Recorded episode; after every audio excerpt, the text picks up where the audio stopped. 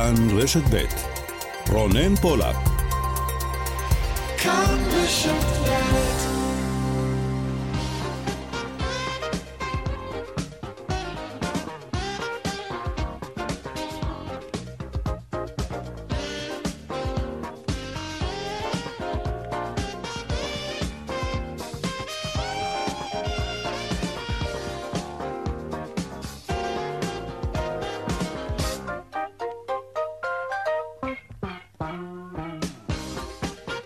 ארבע ועוד חמש דקות, צבע הכסף, התוכנית הכלכלית כאן ברשת ב', שלום לכם, שבוע טוב. קובי זרח מפיק היום את התוכנית, רוני נאור הוא על הביצוע הטכני, אני רונן פולק, המייל שלנו כסף כרוכית כאן.org.il, אנחנו ביד מתחילים.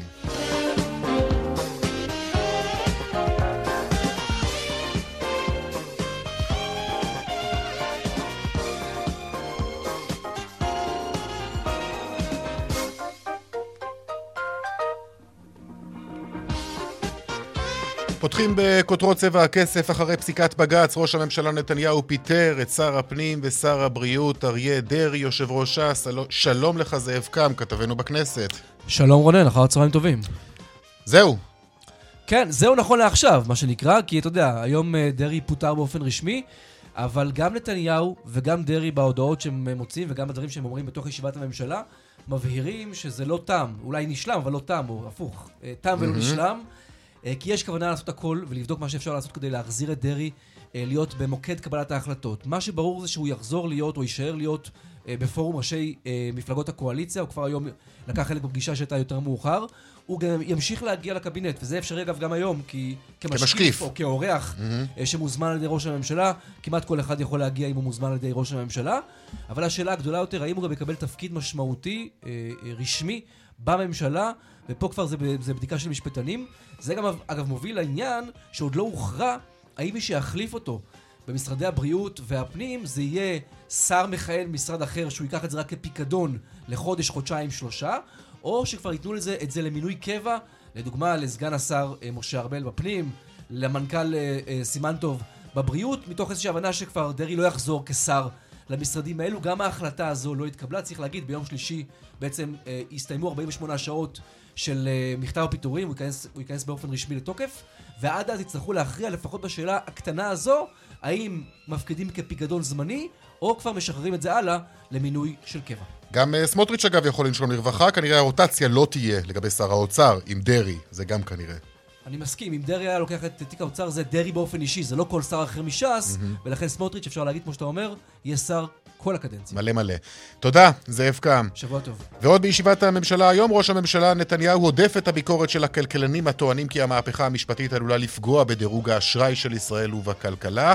נתניהו אומר, מדובר בקמפיין הפחדה, השווקים לא קונים את זה. העולם דווקא מאמין במדינת ישראל. הוא מאמין בכלכלת ישראל. הוא מאמין בהנהגה של מדינת ישראל. וההוכחה לכך היא הביקושים האדירים לאג"ח אה, והריבית הנמוכה שמדינת ישראל משלמת עבורה.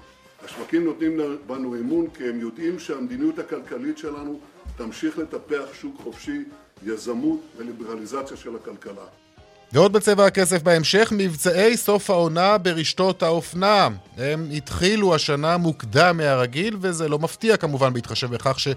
החורף השנה הוא לא באמת חורף. נדבר על כך, ננסה להבין איך החורף לא חורף הזה משפיע על הקניות שלכם בתחום ההלבשה, וגם מדוע המבצעים בישראל הם כל כך לא ברורים וממוקדים. נעסוק בכך, וגם מבצע שנתקלנו בו, הקדימו להזמין חופשה באחת מרשתות בתי המלון לפסח, ותהנו מ-30% הנחה.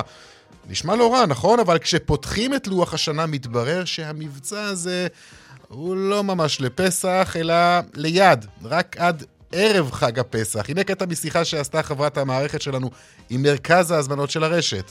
אתם כתבתם באתר שיש uh, מבצעי פסח, כאילו שיש 30% הנחה למי שמזמין לפסח, אבל זה לא לתאריכים בכלל של פסח. תהיי איתי על הקו, אני בודקת לך את זה בסדר? אוקיי. היא בודקת מה העלתה הבדיקה ומה אמרו ברשת בתי המלון בתגובה, רשת ישרוטל, נספר לכם על כך בהמשך.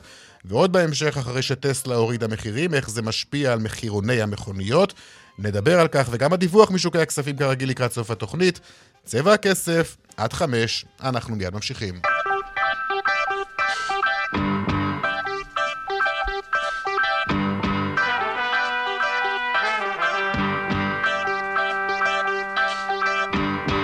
אז חודש ינואר עכשיו, אנחנו בשיאו של החורף, אבל בואו נודה על האמת, החורף הזה הוא לא באמת חורף.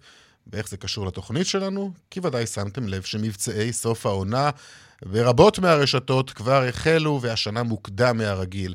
שלום לך, שחר תורג'מן, יושב ראש התאגדות רשתות המסחר בלשכת המסחר ויושב ראש דירקטוריון קבוצת בריל, שלום. שלום, צהריים טובים, רונן.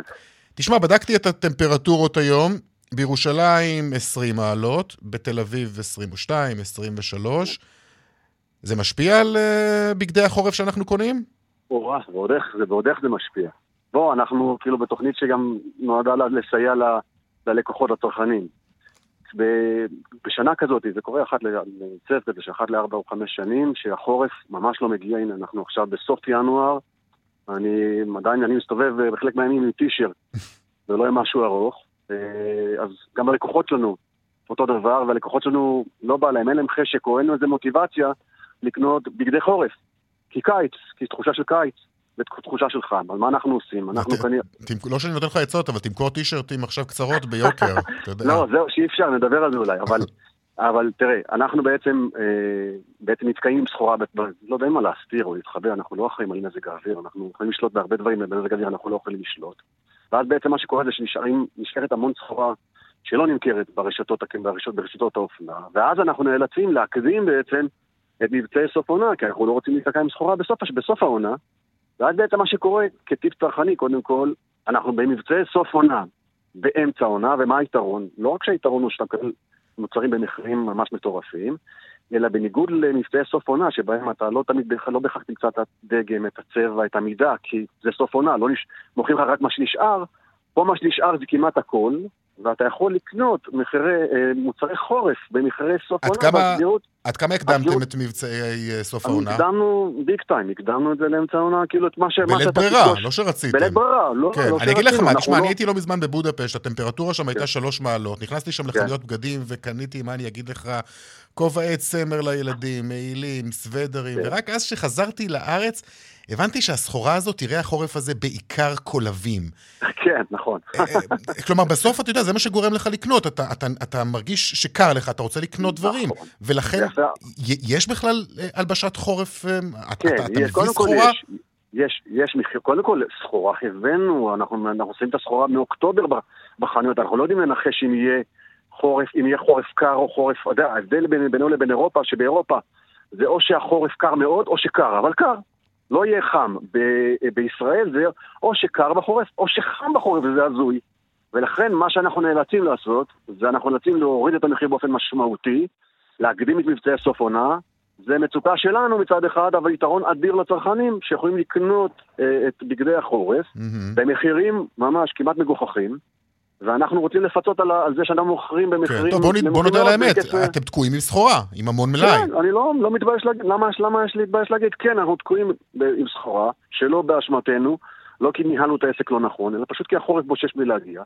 ולכן, מה שציבור חכם או צרכן חכם יכול, צריך לעשות, אם הוא צריך בגדי חורף, ועדיין יש עוד קצת זמן לחורף, ובכלל אפשר ללבוש אותם גם בחורף הבא, לא קרה כלום, זה לקנות במחירים ממש מגוחכים, כשיש לך, מה שאני חשוב להרגיש, את, כל, את ההיצע של כל המוצרים שיש, כמו בתחילת עונה, עכשיו, כי לא נמכרו, לא נמכרו מרבית המוצרים. בסוף בסוף אני אגיד לך, אני, אני טועה עם המצב הזה, הוא צריך לגרום לי לרחם עליך כ, כעסק, כי, כי אתה יודע, אנחנו כן רואים את הרווחים ואת המאזנים. לא, אל תרחם, אני לא רוצה, תקשיב. לא, לא, לא, לא בעניין של, לא, לא באמת לרחם, אלא אתה יודע, לא. לשאול את עצמייתך כעסק. אה, כן. תשמע, אם אתה תקוע עם סחורה, אם אתה מוכר במחירי הפסד כן. ואתה עדיין מרוויח בסיום הרבעון, אז מה קורה פה? זה אומר, ש...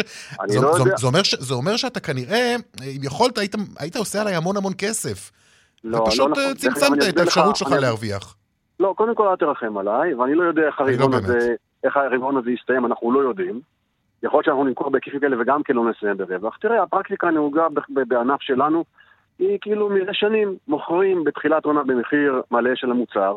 מי שרוצה לקנות, למצוא את המידע שלו, את הצבע שלו ואת הדגם שלו, עושה את זה. ואחר כך, ב, ב, ככל שמתקדמים לתחילת, לתחילת, לשליש ראשון של עונה, mm-hmm. 20% הנחה, אמצע עונה 30-40, וסוף עונה 70% הנחה. זה הפרקטיקה הנהוגה, ומי שרוצה לנצל את ההזדמנויות עושה את זה בעיתוי שהוא רוצה, אבל כשהוא יודע שבסוף עונה לא בטוח שימצא את המידה ואת הצבע שהוא רוצה, זה כללי המשחק. עכשיו נוצר מצב ממש מיוחד, ואנחנו, אני לא מתבייש להגיד את זה בשם ראש, יושב ראש התאגדות רשתות המסחר, או בעצם בשם אפילו יושב ראש דירקטוריון קבוצת בריל. כן, קבוצת אופנה נקלעת למצב אנומלי, ומה שהיא נוהגת לעשות בסיטואציות כאלה, זה מה שאתה רואה עכשיו בשטח. אוקיי, עכשיו מבצעי בוא. בוא, בוא נדבר רגע על מבצעים באמת, כי נדמה לי כן. שיש כאן קצת בארץ זילות בכל הנוגע למונח מבצע, ומהו כן. מבצע. בוא תסביר לי מהו מבצע, מתי אתה יכול אני- להגדיר מוצר במחיר אה, מבצע? קודם כל, יש, יש רגולציה בנקודה הזו, אני לא אעלה את הציבור כי זה ממש קצת משעמם, אבל אתה יודע, המבצע זה מה שבעיני הלקוח הערך נתפס מבצע. ויש כאלה ש-20% הנחה הם יהיו אדישים וזה לא יזיז, יזיז אותם, תלוי גם באיזה מוצר, ויש כאלה ש-50% הנחה כן יניעו אותם לפעולה.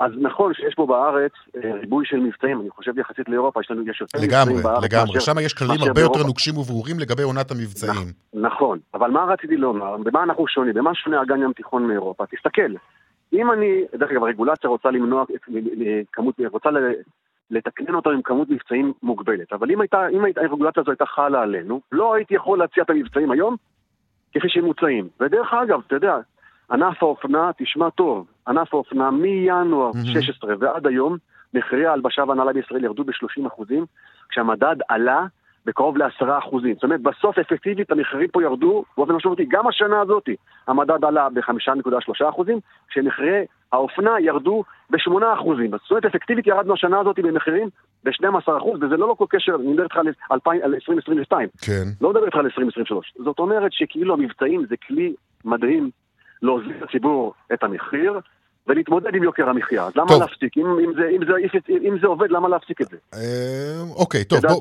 בוא, בוא תסביר לי עוד משהו. הייתי לא מזמן אה, באחת מרשתות האופנה, האמת היא שמדובר בחנות של הקבוצה שלך.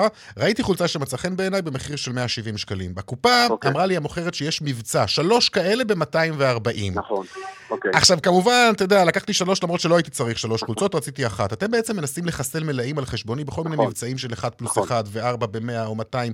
למה לא נכון. לעשות מבצעים על פריט אחד בלבד, בלי לדחוף לי עוד מוצרים אבל- שאני לא רוצה ולא צריך? אבל אני לא- קודם כל לא בטוח שאני דוחף לך עוד מוצרים, יכול להיות שנוח לך ונחמד לך לקנות את אותו מוצר בצבע אחר, ואם אתה לא רוצה אתה לא חייב. אבל זו הדרך שלי, כמו שאתה אומר, ביושר, בהגינות.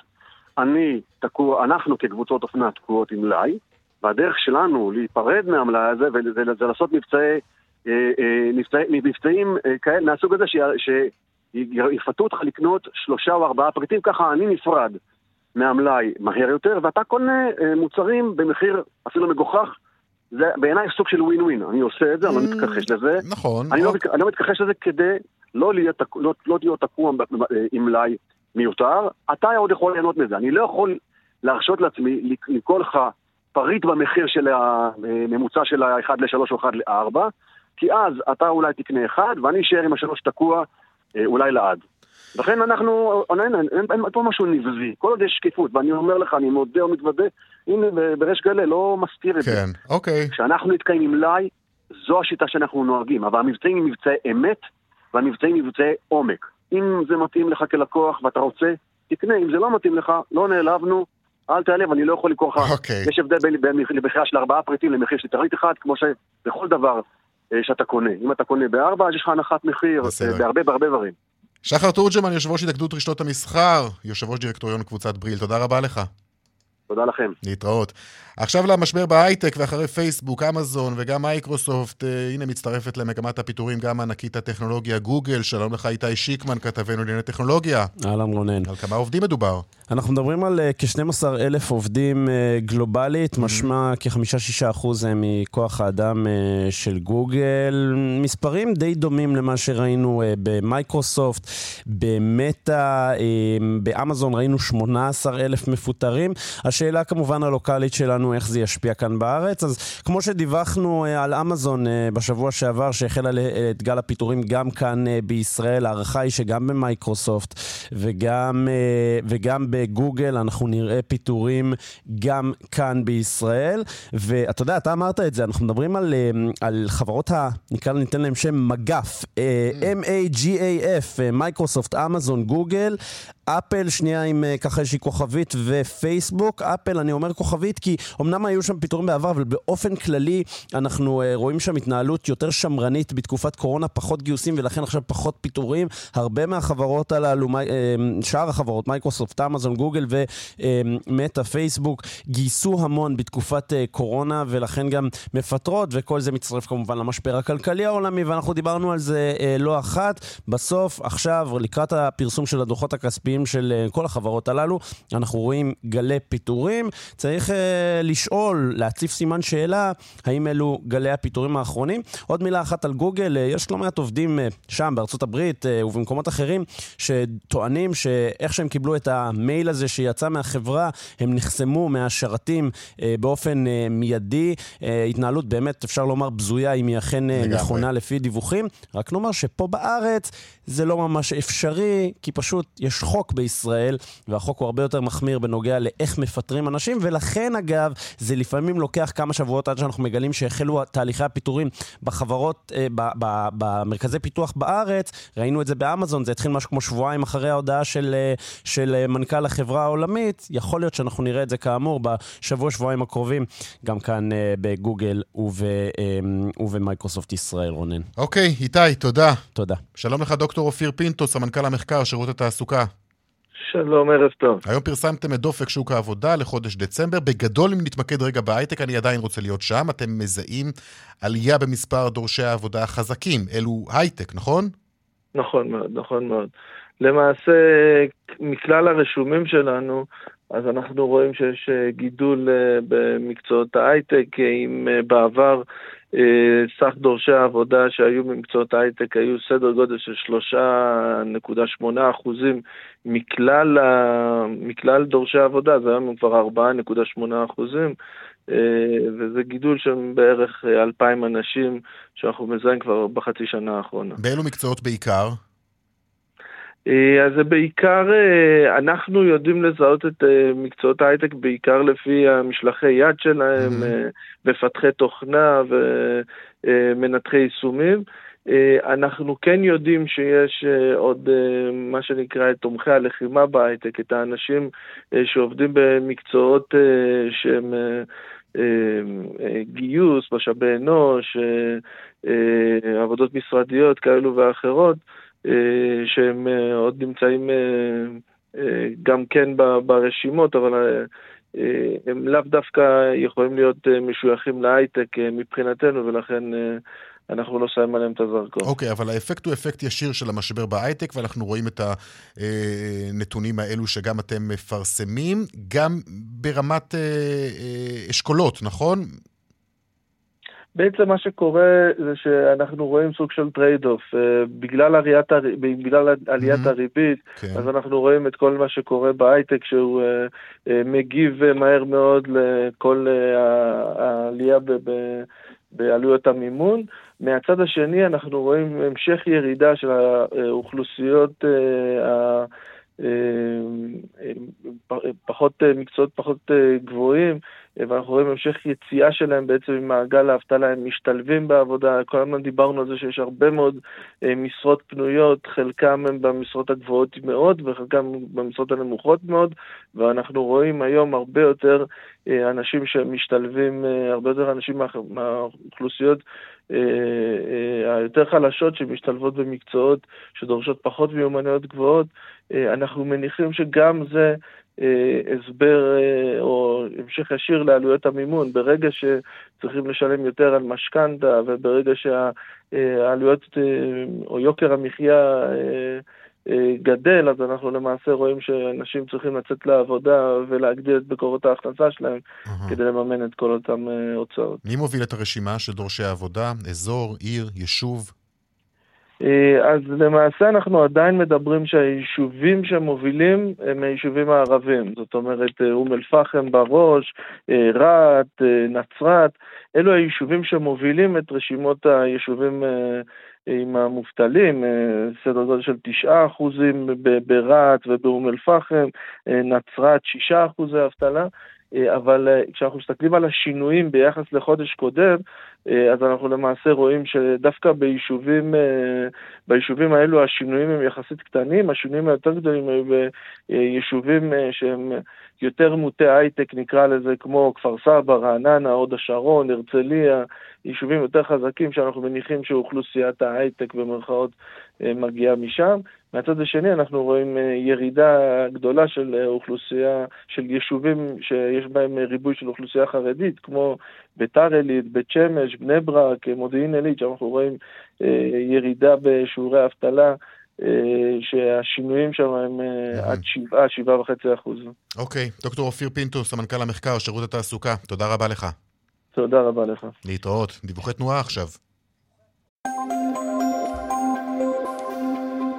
אז ככה דרך החוף צפון עמוסה מגעש עד נתניה, אה, דרך אה, חמש מזרחה עמוסה מגלילות עד מחלף ירקון, לכיוון מערבה עומס מאלקנה עד מחלף שער שומרון. דרך 443 מערבה עמוסה מצומת גבעת זאב לכיוון בית חורון בגלל תאונת דרכים. דיווחים נוספים בכאן מוקד התנועה, כוכבית 9550 ובאתר שלנו. עכשיו, הפסקת פרסומות. אחר כך נדבר כאן על מחירוני הרכב, אחרי ההוזלה של עשרות אלפי שקלים במחירי הטסלה. וגם על רשת ישרוטל שמציעה לנו להקדים חופשה לפסח ולקבל 30% הנחה, אלא שאז מתברר שזה לא בדיוק לפסח, זה קצת לפני. Hmm. פרסומות, כבר חוזרים. 28 דקות אחרי ארבע עוסקים גם היום בהשפעת הורדת המחירים של חברת טסלה על המכוניות החשמליות אה, ואיך זה ישפיע על כלל ענף הרכב. שלום מאירון לוי, סמנכ"ל רכב בקבוצת לוי יצחק, שלום. שלום אה, וברכה. בשבוע שעבר אה, אנחנו דיברנו כאן בתוכנית עם רז, הוא לקוח שרכש טסלה לפני שטסלה הורידה את המחירים בעשרות אלפי שקלים, הוא סיפר לנו שהוא הפסיד 55 אלף שקלים בלילה אחד, כי הוא כמובן לא ידע שטסלה יורידו מחירים כך בן רגע, והוא למעשה, אם אני מבין נכון, הפסיד פעמיים. הפעם הראשונה שהוא שילם הרבה יותר מהמחיר עכשיו, ופעם נוספת הערך של הרכב שלו יורד, זה נכון? הרכב יורד עכשיו? הערך. כן, תראה, מן הסתם אנחנו יודעים תמיד שכאשר ישנה הורדה דרסטית ברכב חדש, היא משפיעה בדרך כלל גם על השנים אחורה. ככל שההורדה היא גבוהה יותר, ככה ההשפעה על השנים אחורה היא ארוכה יותר. מה הכוונה? טסלה באמת הורידו מחירים בצורה מאוד דרסטית, ואני יכול להגיד לך ככה בסוגריים, שמאז שאני זוכר את עצמי לא הייתה כזאת הפחתה כל כך משמעותית במחירי רכב חדש. אה, כי היבואנים בסופו של דבר, אתה יודע, שומרים על הלקוחות שלהם, הם יודעים שכאשר הם יורידו מחירים ברכב החדש, זה ישפיע באופן ישיר על הרכב המשומש, אתה יודע, יבואן הרי, שאנחנו נכנסים לקנות רכב חדש, אנחנו לא איזשהו, מה שנקרא, עובר אורח. אנחנו, היבואן מצפה שאנחנו נהיה לקוחות אה, חוזרים. להרבה מאוד זמן שלו וחוזרים בדיוק כך. Mm-hmm. אה, במקרה הזה, אה, אתה יודע, אנחנו לא... אז איך הוא ככה לא... זרק אותם? איך, איך היבואן ככה... אז זה בדיוק מה שרציתי לומר, אנחנו לא מוזר. לא חוקרים מדוע... אתה יודע מה, במקרה הזה אני לא יודע אם זה בכלל יבואן, אני לא יודע איך לקרוא להם, אבל עזוב, זה, זה סיפור אחר. נכון. אבל במקרה הזה, אה, יצרן או, או משווק דגמים מסוימים של רכב כזה או אחר, שבן לילה מחליט אה, להוריד את המחירים בצורה כזאת דרסטית, אף פעם לא נתקלנו. עכשיו, ההשפ... אני... ההשפעה היא מיידית על המחירונים?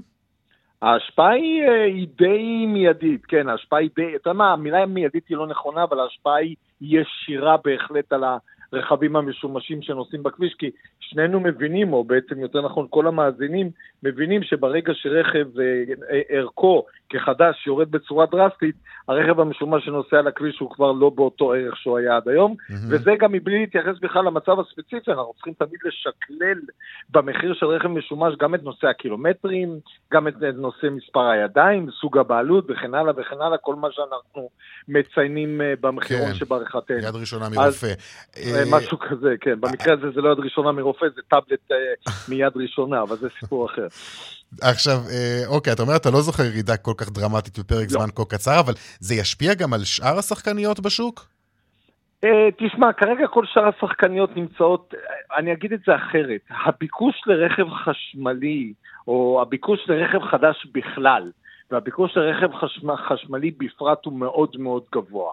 יש, הציבור הישראלי, ודיברנו על זה בתוכניות הקודמות, mm-hmm. די מחבק את, אה, את הרכבים החשמליים, מבין שזה לא משהו שירביץ לו או ינשוך אותו, אלא נהפוך, הוא יוכל לנסוע בהנאה ו, וכמובן לחסוך בהרבה מאוד אה, הוצאות בגין הדלק, ואני יכול לומר שהרכב החשמלי הוא משהו מאוד נדרש במדינת ישראל. האספקות של רכבים חשמליים כרגע הן מאוד מאוד נמוכות ומועטות, כך ש... כל יבואן שיש לו מלאי לרכב חשמלי, אני יכול לומר לך שהביקוש הוא מאוד גבוה. לא נראה לי, נכון לעכשיו בכל אופן, שתהיה השפעה על שאר השחקנים, אה, כי כולם מבינים שאתה יודע, היום זה הורדה, ולך תדע אם בעוד איקס אה, זמן זה בכלל תהיה עלייה במחיר, אבל זה, זה משהו שקשה לנבא. אה, בשורה התחתונה, לא נראה לנו שתהיה איזושהי השפעה על שאר השחקנים. אולי לא על המחירונים, אבל אתה יודע, יש גם מה שנקרא מחיר שוק. אמ, לא, לא, אה, אה, עוד פעם, אל תשכח שאנחנו מדברים, כל הנושא של רכב חשמלי הוא, הוא, הוא, הוא, הוא נושא מאוד מאוד צעיר. המכוניות הכי ותיקות במרכאות שנוסעות על הכביש הן מכוניות בנות שנה, that's it. כלומר, אין לנו, אין לנו מעבר לזה רכבים יותר זקנים. אה, אין לך היסטורית לאן ללכת. לא, אין, אין לך. היום כל רכב חשמלי שאתה תרצה לרכוש, אתה תראה שמועד העלייה שלו לכביש, במקרה הטוב, הוא אה, אה, ב, ב, ב, לקראת אה, סוף דצמבר, ובמקרה הרע הוא בתחילת, אה, סליחה, סוף uh-huh. 22, במקרה הרע הוא בתחילת אה, 22. זאת אומרת, זה רכב בן שנה. כך שלא תהיה השפעה על הרכב המשומש, אבל עוד פעם, אנחנו לא אוהבים לנבא, אנחנו חוקרי שוק, ואת המחקר שלנו ואת התוצאות אנחנו מביאים לידי ביטוי במחירון שבעריכתנו. איך אה, תראה השנה הקרובה? כי אנחנו אחרי שנה שבאופן כללי השוק, ולא רק החשמלי, אנחנו היינו בתקופה שבה ירידת הערך של הרכב הייתה מאוד מאוד מאוד מינורית, שלא כמו בעבר. בעבר היית קונה רכב, היית מאבד בשנה הראשונה כמה? 40 אחוז? 50 אחוז? אה, אני אפילו, אני יכול להגיד לך שאני לא יודע אם הייתה, היה, בוא נאמר בממוצע, על, על, בצורה רוחבית על כלל השוק במדינת ישראל, הירידה הייתה באמת מאוד מינורית, אבל זה ממוצע, ואני יכול להגיד לך ולמאזינים, שבמהלך 22 היו לא מעט דגמים שערכם כרכב משומש עלה. וזה אף פעם, גם פה לא היה במדינת כן. ישראל ב-40 שנה האחרונות או 50 שנה האחרונות. זו תופעה מדהימה גם כן. אפקט של, כן. זה, אגב, זה, זה, זה הכל אפקט של הקורונה שפג, שפגשנו אותה ב-2020. אני מסכים איתך לגמרי. כן, האפקט של הקורונה גרם מצד אחד להרבה מאוד מינוסים, אבל מצד שני גרם להרבה מאוד פלוסים. אה, גם ברמות האישיות שלנו, הבנו שאנחנו רוצים ליהנות, אנחנו לא צריכים אה, כל הזמן לשבת על, ה, על המדוכה, אלא ליהנות מכל רגע, כי אי אפשר לדעת מתי יסגרו אותנו עוד פעם, וזה בא לידי ביטוי ברכישות אה, של רכב, חש, אה, רכב חדש מצד אחד, ביקוש מאוד גדול לרכב משומש מצד שני. אה, לשאלתך, מה יהיה בשנה הבאה? קשה מאוד עוד הפעם, אנחנו לא אוהבים לנבא, אבל אנחנו מעריכים שעד אמצע 23 אנחנו נראה עדיין את התופעה הזאת של ביקוש בקטגוריות מסוימות, שים לב, אנחנו לא מדברים רוחבית, אלא קטגוריות מסוימות, ולקראת uh, אמצע שנת 23, ככל שיגיעו המלאים ויתחילו למלא פה היבואנים את המגרשים, אנחנו מניחים, מניחים עוד הפעם, שנתחיל לראות איזה שהם ירידות מחירים, כמובן לא דרסטיות, אבל נתחיל לראות.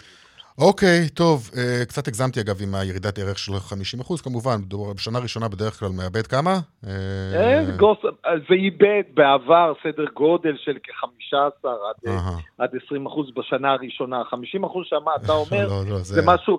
זה משהו, בוא נאמר, רכב בסדר גודל אז, זה היה משהו בסדר גודל של בין שלוש לארבע שנים, איבד מערכו כן. את, את סדר הגודל שלו. אוקיי, נכון, חשוב להגיד גם את זה. אה, מירון לוי, סמנכ"ל רכב, קבוצת לוי יצחק, תודה רבה לך. תודה רבה לך ולמאזינים. ערב טוב. להתראות. עניין אחר, בשבועות האחרונים מתנהל uh, דיון ער בקרב הכלכלנים uh, ומנהלי בתי השקעות באשר להשפעת הרפורמה במערכת המשפט על השקעות של גופים בינלאומיים במשק הישראלי ובכלכלה הישראלית. או על דירוג האשראי של ישראל מצד אה, חברות הדירוג הבינלאומיות. הבוקר ראש הממשלה נתניהו דחה את הדברים האלו מכל וכול, וטען שמדובר בקמפיין הפחדה ושהדברים האלו אינם נכונים. ננסה להבין קצת בנושא הזה עכשיו איתך. פרופסור רפי מלניק, נשיא אוניברסיטת רייכמן, כלכלן בכיר לשעבר, גם חבר בוועדה המוניטרית בבנק ישראל. שלום לך. שלום, ערב טוב. אז האומנם, האם אה, למהלכים שמקדמת הממשלה בתחומי החברה והמשפט עשויים להיות אה, השפעות על דירוג האשראי או על השקעות בישראל? תראי, היום אה, שני נגידים לשעבר, קרנית פלוג ויעקב פרנקל, פרסמו מאמר נכון, מקיף בנושא, בנושא הזה, שהשורה התחתונה שלו היא שהחלשת הביקורת השיפוטית עלולה לגרום לתהליכים שיפגעו בכלכלת ישראל. אני חושב שאנחנו צריכים לקחת מאוד מאוד ברצינות את מה שהם אומרים. הניתוח שלהם הוא ניתוח מקצועי, הם מכירים את הדברים האלה, הם מכירים את הדרך שבה אה, חברות האשראי, הרייטינג, הדירוג הבינלאומי פועלות, ואני לא מציע להתעלם מזה. Mm-hmm. אנחנו עמלנו שנים רבות לחיזוק מעמדה של כלכלת ישראל בחברות הבינלאומיות, מודי, סטנדרט אמפור ופיץ', והאמת היא שזה קרה לאורך השנים כתוצאה ממדיניות פיסקלית אה, אה, מאוזנת ומערכת משפט אה, איתנה. כל הדברים האלה גרמו או הביאו לכניסת הון מסיבית לכלכלת ישראל. חלק גדול מזה הגיע לענפי ההייטק, שזה הענף שבעצם הצמיח את כלכלת ישראל והביאה אותנו לצמיחה טובה ולעלייה ברמת החיים. אני חושב שהורדת הדירוג על רקע היחלשות של מעמד הביקורת השיפוטית היא סכנה ממשית. שאנחנו צריכים להתייחס אליה ברצינות. זה קרה במדינות אחרות שעברו תהליכים דומים, ולכן אנחנו לא יכולים להתעלם מזה. יש לזה, יהיה לזה מחיר אה, גדול מאוד על גיוס ההון, לא רק בסקטור העסקי, אלא גם בסקטור הממשלתי. אוקיי, okay, אבל בוא, אה, אני רוצה שתשמע איתי יחד את הדברים שאמר היום אה, ראש הממשלה נתניהו בדיוק בנושא הזה. העולם דווקא מאמין במדינת ישראל. הוא מאמין בכלכלת ישראל, הוא מאמין בהנהגה של מדינת ישראל. וההוכחה לכך היא הביקושים האדירים לאג"ח אה, והריבית הנמוכה שמדינת ישראל משלמת עבורה. השווקים נותנים בנו אמון כי הם יודעים שהמדיניות הכלכלית שלנו תמשיך לטפח שוק חופשי, יזמות וליברליזציה של הכלכלה. אומר נתניהו, זה קמפיין הפחדה, השווקים מביעים בנו אמון. אני מסכים לכל מילה שנאמרה, אבל הוא מתייחס לעבר, ואני מתייחס לעתיד. ואני מנסה לראות איך היחלשות של הביקורת השיפוטית תשפיע על חברות הדירוג. תהליכי, תהליכים מהסוג הזה שראינו גם בטורקיה, גם בהונגריה, גם בפולין, ראינו איך במהירות מדינות מאבדות את המוניטין שלהם, חברות הדירוג מורידות להם את הדירוג, כתוצאה מזה מחיר ההון מתייקר, אפשר לכמת בצורה ישירה, כמה זה יעלה למשק למחזר את החוב שלו, אני לא מציע לזלזל בזה. אנחנו, אמרתי בהתחלה שעמלנו רבות לשפר את מעמדנו הבינלאומי ולבנות לנו מוניטין, זה תהליך ארוך ומייגע. לקלקל את זה לא לוקח הרבה זמן. אוקיי? הפרדת הרשויות היא קריטית לתפקוד תקין של המגזר העסקי. התערבות ישירה של הממשלה מבלי שיש ביקורת שיפוטית תקינה ו- ונושכת, עלולה להבריח משקיעים, עלולה לפגוע בפעילות הכלכלית התקינה ועלולה לפגוע אה, בצמיחה של המשק וברמת החיים של המשק. אוקיי, okay, פרופסור רפי מלניק, נשיא אוניברסיטת רייכמן, תודה רבה לך על הדברים האלה. תודה לכם. להתראות. עכשיו נדבר על חופשה. והנה פרסומת שנתקלתי בה בימים האחרונים של רשת מלונות ישרוטל, הקדימו להזמין לפסח ותקבלו 30% הנחה.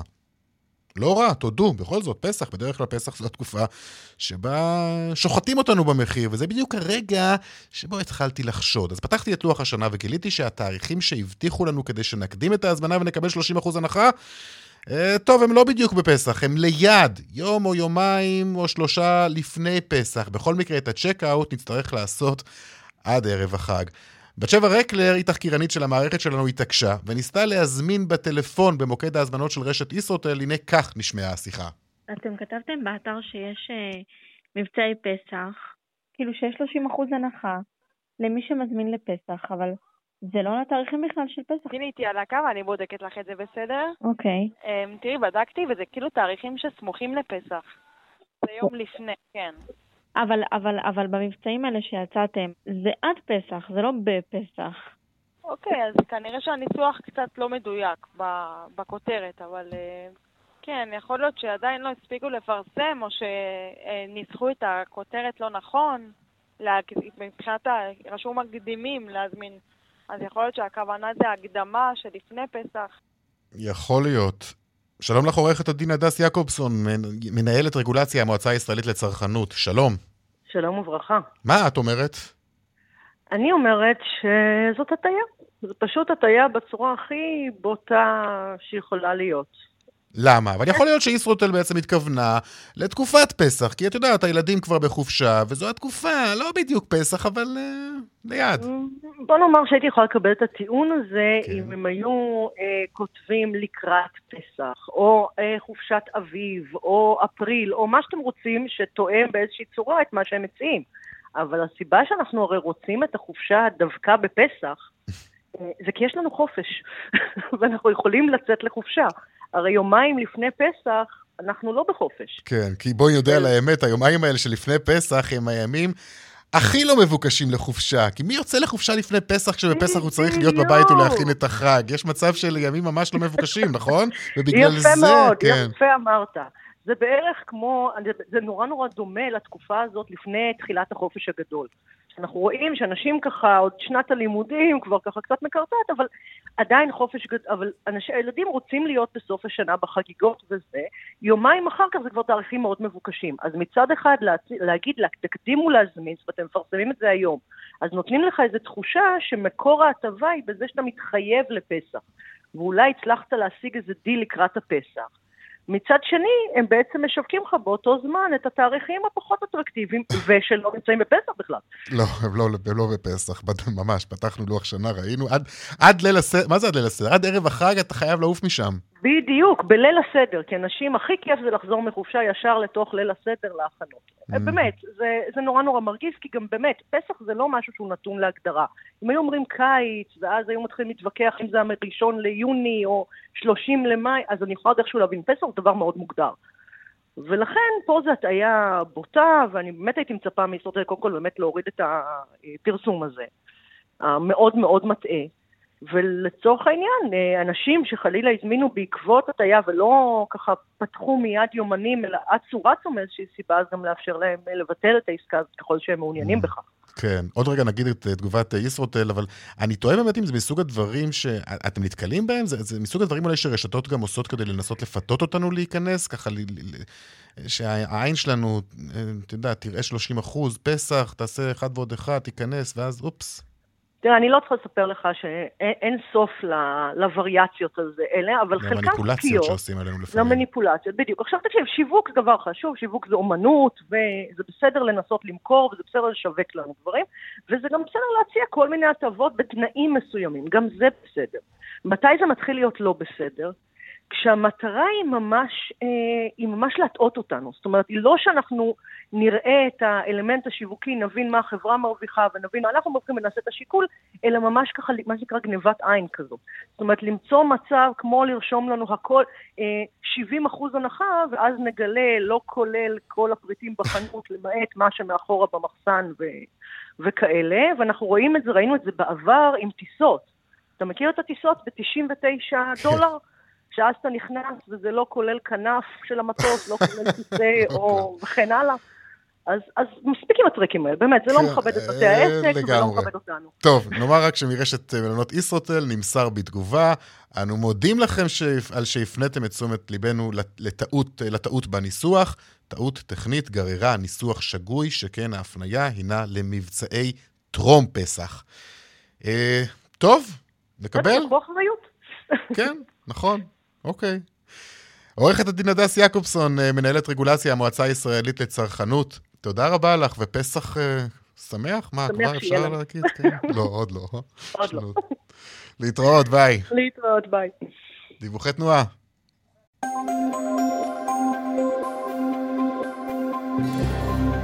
איילון דרומה עמוס ממחלף רוקח עד לגוארדיה, וצפונה ממחלף חולון עד גלילות. דרך שש צפונה עמוסה ממחלף קסם עד מחלף אייל, ודרומה מנחשונים עד בן שמן, דרך תל אביב ירושלים עמוסה ממחלף גנות עד מחלף שפירים, ובהמשך מלטרון עד שורש.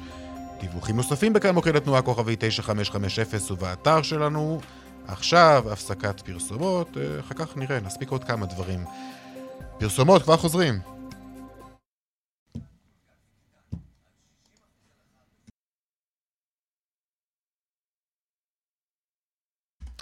עכשיו אה, 49 דקות אחרי אה, 4, אה, הערב, בכאן 11, מתחילים מאפס. זה השם של הסדרה שהעונה השנייה שלה עולה היום, דוקו ריאליטי שבוחן. איך אה, מתמודדים אנשים שנפרדים מכל רכושם למשך שבועיים? שלום לך, מיטל אה, בבילה, במאית בבילה. הסדרה. שלום לך. שלום. אני כל הזמן חייב להיות, שואל את עצמי, מי אלה האנשים האלה שמוכנים לקחת חלק בניסויים כאלה?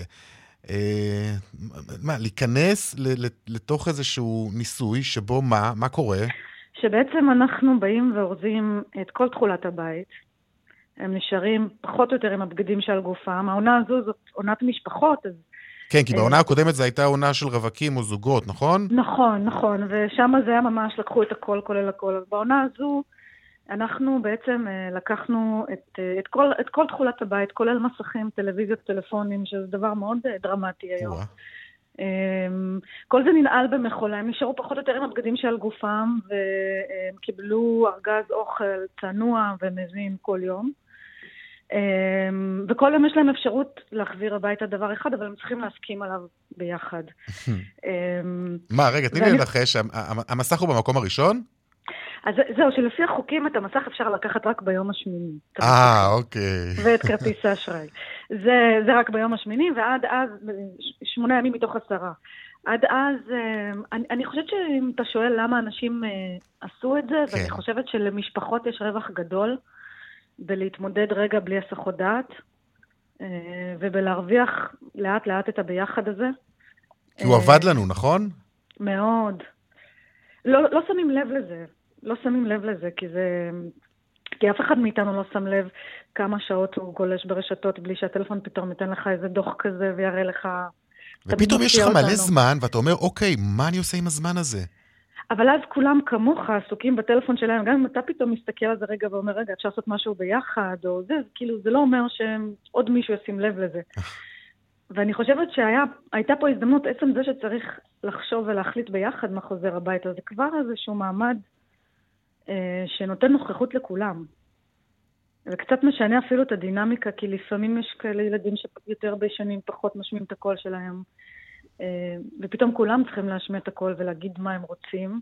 זה היה מעניין, מאוד.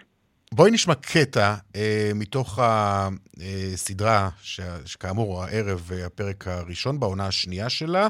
אחר כך תסבירי לנו מה אנחנו שומעים. טוב, אנחנו נשמע שם את אופיר לוי, הוא אבא. של אחת המשפחות.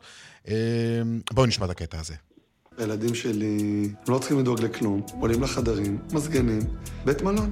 בלי לעבוד קשה, בלי לתכנן, בלי לחסוך, הם לא יגיעו לשום מקום בחיים.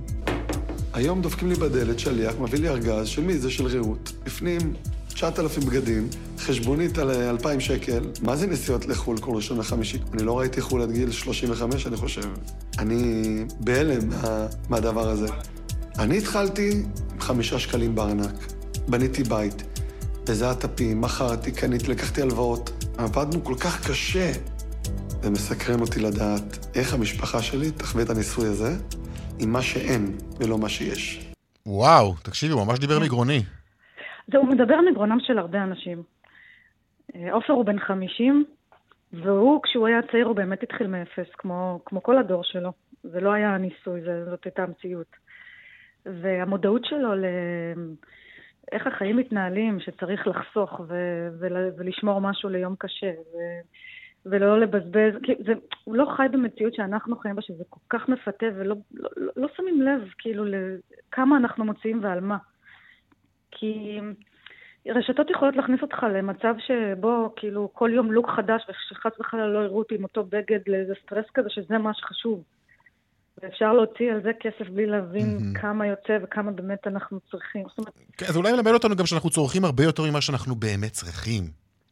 וואו, זה חד משמעית רואים בתוכנית, כי כאילו כשלוקחים את הכל, אז עולה השאלה מה באמת חסר, או מה מרגישים כשמחזירים את הכל הביתה, ופתאום קולטים את העומס. שהוא מצמצם את החלל, ו- ואפילו יוצר קצת איזה, לא יודעת, תחושת לחץ, שיש יותר מדי דברים, אבל דברים שאנחנו לא מודעים להם. תגידי, עם איזה מסקנה אנחנו נצא מזה, אחרי שנראה? מה אנחנו רוצים בכלל ללמוד? אולי less is more, אבל אמ, אני חושבת שכאילו הקלישאות נכונות, כאילו, במובן... כן, לגמרי, זה משרת את כל הקלישאות ה... כן, כי כאילו אנחנו לא באמת צריכים את מה שיש לנו, וגם אני חושבת שהנוכחות של הטלפון היא מלחיצה. היא מאוד מלחיצה. אמ, כשזה חוזר, זה מביא איתו כל כך הרבה דברים שהניקיון הזה של הימים האלה... זה באמת הדבר שהכי חסר להם? זה תלוי באיזה שנה נולדת, אבל אה, כי ככל שאתה יותר צעיר, אז אתה... אתה לא מכיר דבר אחר, כן. נכון. כאילו, המון דברים הם נמצאים שם. אה, יש בסדרה גם אה, שתי משתתפות, תמי ושרה, בעשור השביעי לחיים שלהם, השביעי והשמיני, והם חוו את זה אחרת. אוקיי. אנחנו נתנו להם טלפון חלופי, טלפון mm. נוקיה טיפש כזה. מה עושים עם זה? זה מה שגם הם שאלו. כן, דופקים עם זה מסמר, לא יודע, כאילו, את יודעת. אפשר לדבר, אבל מי מדבר היום? ממש, לגמרי. טוב, אפשר ללמוד מזה הרבה עלינו כנראה. כן. הערב, כאן 11, אמ, מתחילים מאפס. אה, אחרי הסדרה... מר כץ, נדמה לי. נכון, אבירם כץ, כן. אבירם כץ, כן. נכון. אוקיי, תודה, מיטל אה, בבילה, במאית הסדרה, תודה לך. תודה. עכשיו לדיווח משוקי הכספים.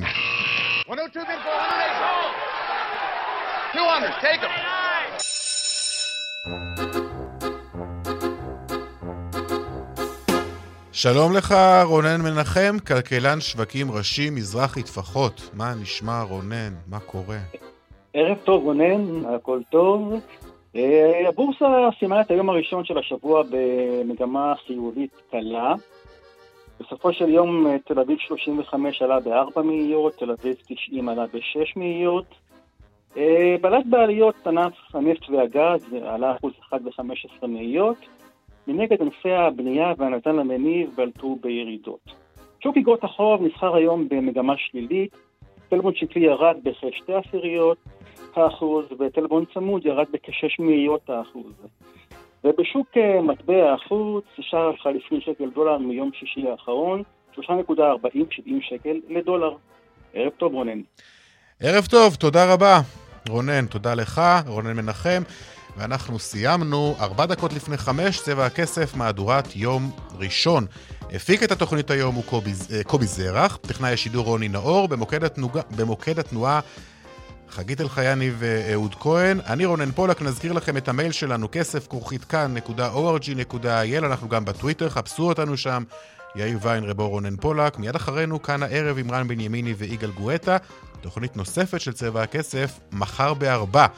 ערב טוב שיהיה לכם, שבוע טוב וגם חודש טוב, ראש חודש שבט. להתראות, ביי.